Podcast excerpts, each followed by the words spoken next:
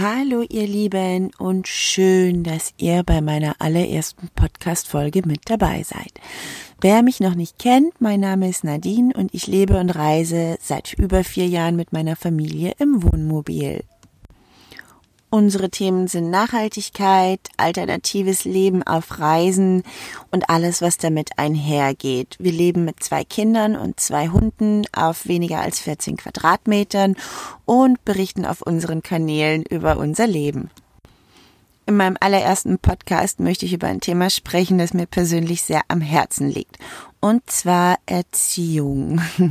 Beziehungsweise Beziehung statt Erziehung. Um, ähm, genau, ich erkläre jetzt einfach erstmal so ein bisschen die Begriffe, damit ihr wisst, wovon ich spreche. Es gibt viele, viele Namen dafür. Manche nennen es gewaltfreie Kommunikation, manche nennen es unerzogen, manche nennen es Kinderbegleiten, Erziehungsfreiheit und so weiter und so fort. Ich glaube, mit dem letzten Begriff können wir uns am meisten identifizieren weil wir eben frei von Erziehung leben. Es wird nicht an den Kindern gezogen etc. pp. Ganz egal, wie man es nennt. Für Einsteiger kann es manchmal ein bisschen konfus sein und ein bisschen verwirrend, wenn man so viele Begriffe an den Kopf geschlagen bekommt. Deswegen einfach mal ein bisschen Erklärung hier. Ja, ähm, jeder Mensch hat ein gewisses Bild von Erziehung und wenn ich mit bindungsorientierter Elternschaft oder beziehungsorientierter Elternschaft daherkomme, dann ist es nicht immer einleuchtend. Deswegen ähm, benutze ich gerne einfachere Begriffe, damit auch jeder weiß, was los ist. Deswegen einfach frei von Erziehung. ja, was das im Einzelnen bedeutet, darüber möchte ich heute mit euch sprechen, warum das so wichtig ist und wie uns das zu einer besseren Welt bringen oder führen kann. Ja, ähm, zuallererst mal, was ist so falsch an Erziehung? Im Grunde genommen will man mit Erziehung ja nur Gutes für sein Kind. Jedoch bedeutet Erziehung, dass man eine gewisse Erwartungshaltung hat. Und diese Erwartungshaltung hat man einem Kind gegenüber. Und ich meine, es ist vom Grunde her schon sehr falsch, weil ich ja hier, weil ich ja hier möchte, dass jemand anders nach meinen Vorstellungen lebt oder nach meinen Vorstellungen leben soll ähm, jemand, der noch wächst und jemand, der von mir lernt. Und so gebe ich dieses Verhalten schließlich auch weiter. Und das haben wir jetzt generationenlang so getan. Und so sind wir in so eine nimmer endende Schleife reingerutscht. Hm. Im Grunde genommen läuft das ja so, ich bin wichtiger, ich weiß es besser und damit erhebe ich mich selber über mein Kind. Ähm, dabei wollen ja die meisten Eltern eigentlich eher mit den Kindern sein und nicht der Boss. Aber genau das ist das, was Erziehung macht. Kinder werden zu Objekten, die geformt werden müssen, der Blick für das Wesentliche fehlt. Die Beziehung geht dabei natürlich komplett verloren oder im schlimmsten Fall wird sie gar nicht erst aufgebaut. Man übergeht schließlich ein komplett eigenes Individuum. Man erklärt dieses Individuum für unfähig und pflanzt seine eigenen Ideen in den Kopf. Ja, also man pflanzt seine Ideen und Vorstellungen in den Kopf eines anderen Menschen. Hört sich ganz schön unfair an. Ne? Äh, ganz schlimm finde ich, dass wir manchmal meinen, schon Säuglinge erziehen zu müssen, indem wir sie stundenlang alleine schreien lassen. Kennt ihr bestimmt die berühmte Färbermethode? Ganz, ganz schreckliche Sache. Oh, beim bloßen Denken oder auch beim Aussprechen wird mir schon so ein bisschen schlecht. Ich finde das richtig eklig. Ja, aber ganz ehrlich glaube ich, oder beziehungsweise nein, eigentlich weiß ich, dass das ein ganz großer Teil des Problems auf unserer Welt ist. Schon klein oder schon von klein auf, wenn uns Dinge anerzogen, die so prinzipiell nicht in unserer Natur liegen. Das wissen wir natürlich tief im Inneren, aber keiner tut was dagegen, ähm, weil wir es einfach alle so gewohnt sind. Ja, mittlerweile passieren natürlich Dinge und es freut mich so, so, so sehr, also das macht mich richtig glücklich, dass immer mehr Menschen anfangen, über solche Dinge nachzudenken. Äh, für mich bedeutet Erziehung Gewalt und für mich bedeutet das auch ganz schön krasse Gewalt und zwar gegen jemanden, der sich nicht wehren kann. Kinder wollen geliebt werden und statt sich zu wehren, ähm, gefallen sie dann in dem Fall lieber. Also Kinder tun so auch Dinge, die sie generell für falsch halten. Nur damit sie geliebt und damit sie angenommen werden. Das verfestigt sich ganz klar im Kopf und die Kinder tragen genau dieses Verhalten ins Erwachsenenleben weiter. Und diese Erwachsenen geben es an ihre Kinder weiter. Ne? diese nimmer endende Spirale. Und dann am Ende bereuen es die meisten Menschen. Aber dann ist es natürlich schon zu spät für solche Dinge. Deshalb muss man da gleich handeln und schon von vornherein einfach einen Stopp machen. Mit ganz, ganz viel Liebe und Verständnis und vor allem Begegnungen auf Augenhöhe mit unseren Kindern können wir wirklich die ganze Welt verändern. Ich glaube da tatsächlich dran. Ich meine, überlegt mal, wie toll es gewesen wäre, wenn man eure Wünsche und eure Träume ernst genommen hätte. Wenn man die nicht einfach abgetan hätte als äh, ja, Träumereien von Kindern, sondern wenn man euch darin unterstützt hätte. Ähm, ich meine, ein mental gesunder Mensch tut ja zum Beispiel auch keinem anderen einfach so Gewalt an und vor allem schon keinem schwächeren Wesen.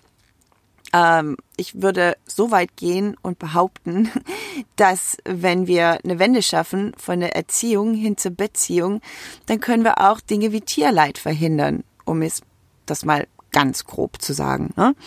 Ähm, aber wenn wir jetzt an Erziehung denken, dann sind Dinge wie Drohungen und Missbrauch völlig normal.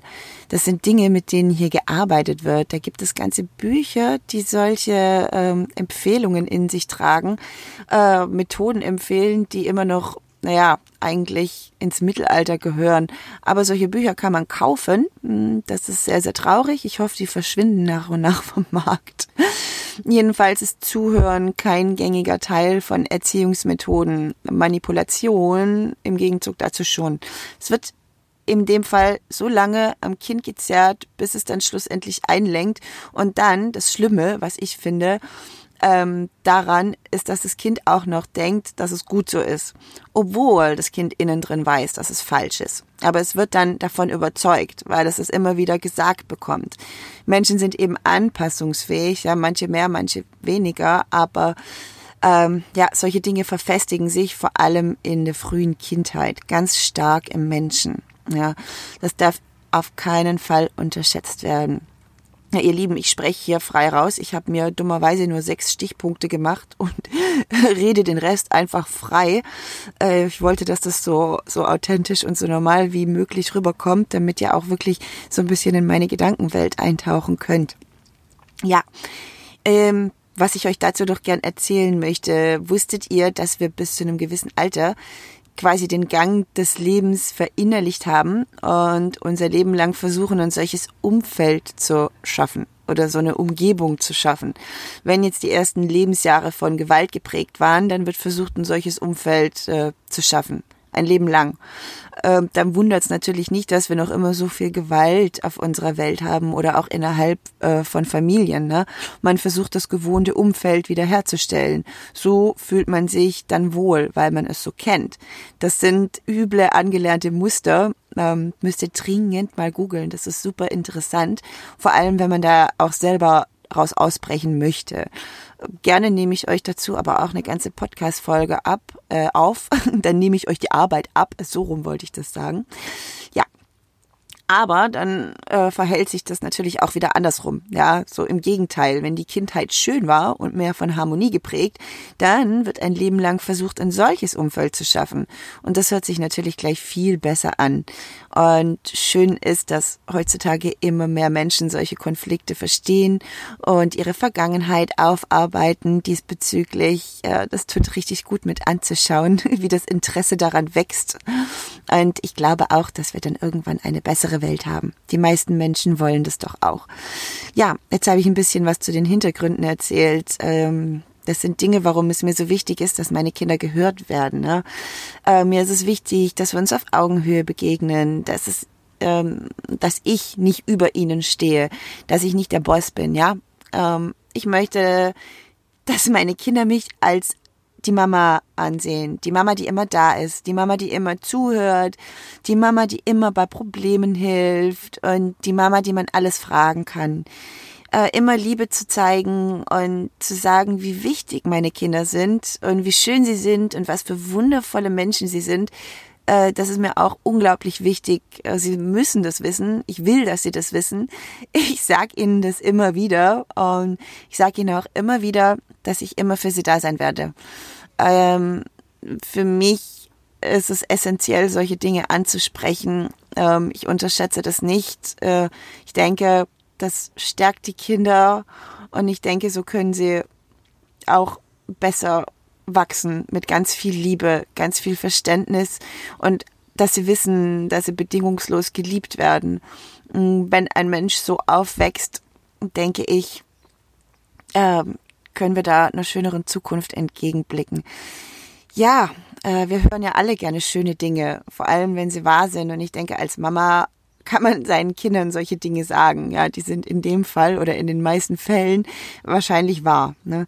Und es kommt bei so einem normalen Lebensstil leider viel, viel zu kurz. Und dabei müssen Kinder unbedingt wissen, dass sie bedingungslos geliebt werden.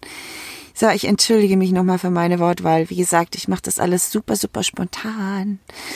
Äh, jedenfalls leben wir frei von Erziehung und das inkludiert auch solche Dinge, wie ich eben beschrieben habe. Und ähm, das ist einfach ein großes Ganzes, da gehört noch mehr dazu und es gibt dafür auch keine Methode.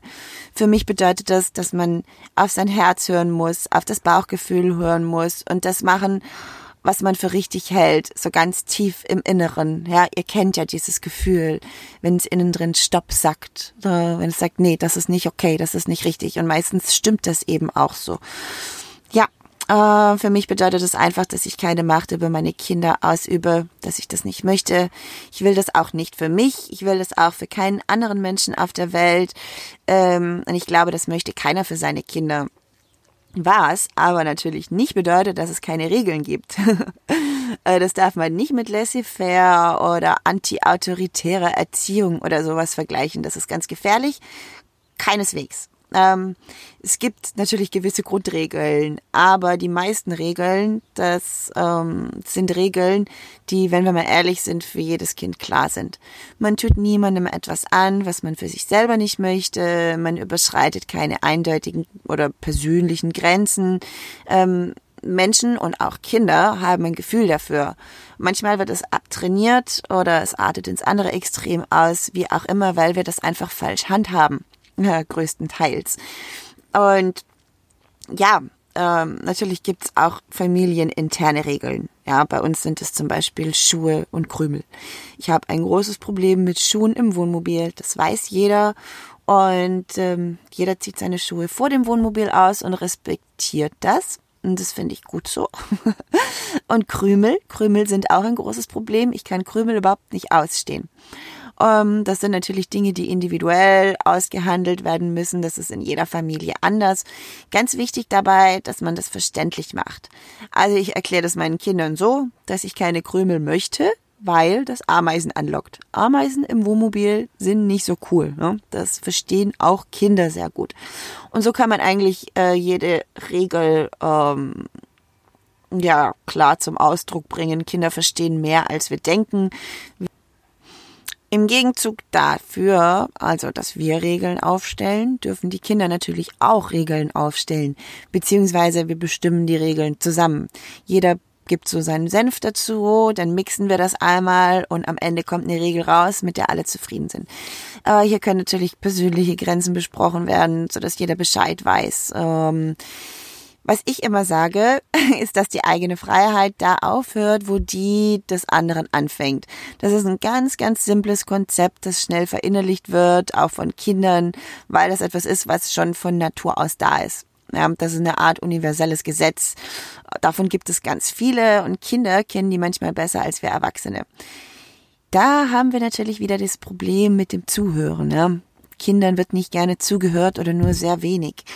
Äh, wenn wir wenn wir nur einmal ein bisschen mehr zuhören würden und die Worte der Kinder ernst nehmen würden. Kinder sagen so viele Dinge auch auf eine andere Art und Weise, die nicht immer gleich verstanden wird. Und deshalb ist es auch super wichtig, dass man nachfragt und die Worte von den Kindern nicht einfach abtut, so wie man das oft macht. Ich finde das unglaublich schade. Ähm, davon lernen Kinder natürlich auch, dass sie nicht ganz so wichtig sind oder dass sie nicht äh, wichtig genug sind, äh, dass man ihnen zuhört. Und ich glaube, das möchte keiner für sein Kind. Ja, und ein Zeichen von gegenseitigem Respekt ist das auch nicht. Und der ist auch super wichtig. Ich kann es überhaupt nicht leiden, wenn man immer vom Respekt vor dem Alter spricht. Ich finde das unglaublich nervig. Äh, ich für meinen Teil sehe es nicht ein, jemanden zu respektieren, der mich nicht ernst nimmt. Und wenn man das Ganze auf Kinder überträgt, warum äh, sollen die uns respektieren oder ernst nehmen, wenn wir dasselbe nicht mit ihnen tun? Na, also lasst euch das mal durch den Kopf gehen, was das für eine Eltern-Kind-Beziehung bedeutet und vor allem dann auch für das spätere Leben. Ich finde, es ist kein Wunder, dass wir nicht mehr miteinander kommunizieren können. Wir werden so schnell verletzend, wir sind so rücksichtslos. Ähm, und das ist so unser Umgang untereinander. Ich finde das so grausam. Äh, so gehen wir auch mit den Kindern um. Äh, die tragen es wieder ins Erwachsenenalter weiter. Und ja, das ist die angesprochene Spirale, aus der wir unbedingt ausbrechen müssen. Ja, das sind alles Dinge, die meine Kinder so nicht erfahren müssen. Also ich nehme lieber die Bergstraße mit ganz vielen Wendungen und ich denke, da darf man sich ab und zu auch mal verfahren. Das ist überhaupt nicht schlimm, das ist einfach nur authentisch. Das ist natürlich auch ein Punkt, der super wichtig ist ähm, dass man authentisch bleibt, dass man echt bleibt, dass man vor seinen Kindern ein Mensch bleibt. Äh, Gefühle dürfen nicht unter den Teppich gekehrt werden. Das kommt am anderen Ende wieder raus. Ja, keiner will, dass der Dreck am anderen Ende wieder rauskommt. Deshalb einfach von Anfang an authentisch sein oder an irgendeinem Punkt zumindest mal damit anfangen. Wie gesagt, ich bin nicht perfekt, ich lerne noch. äh, ich bin auch nicht immer authentisch, ähm, versuche es aber so gut wie es geht zu sein und denke immer wieder drüber nach. Also meine Kinder geben mir da auch immer wieder Anstöße. Und das finde ich richtig toll, dass wir da mittlerweile so einen Austausch geschaffen haben, der beiden Seiten hilft. Ja, äh, beide Seiten, ja, das gilt für beide Seiten, Eltern wie Kinder, dass Gefühle dringend ernst genommen werden müssen. Ähm, ein Beispiel ist, dass für Kinder zum Beispiel ein verletztes Kuscheltier genauso schlimm ist, wie es für uns wäre, wenn sich das Kind verletzt. Die Gefühle sind dabei komplett dieselben, da gibt es an sich keinen Unterschied.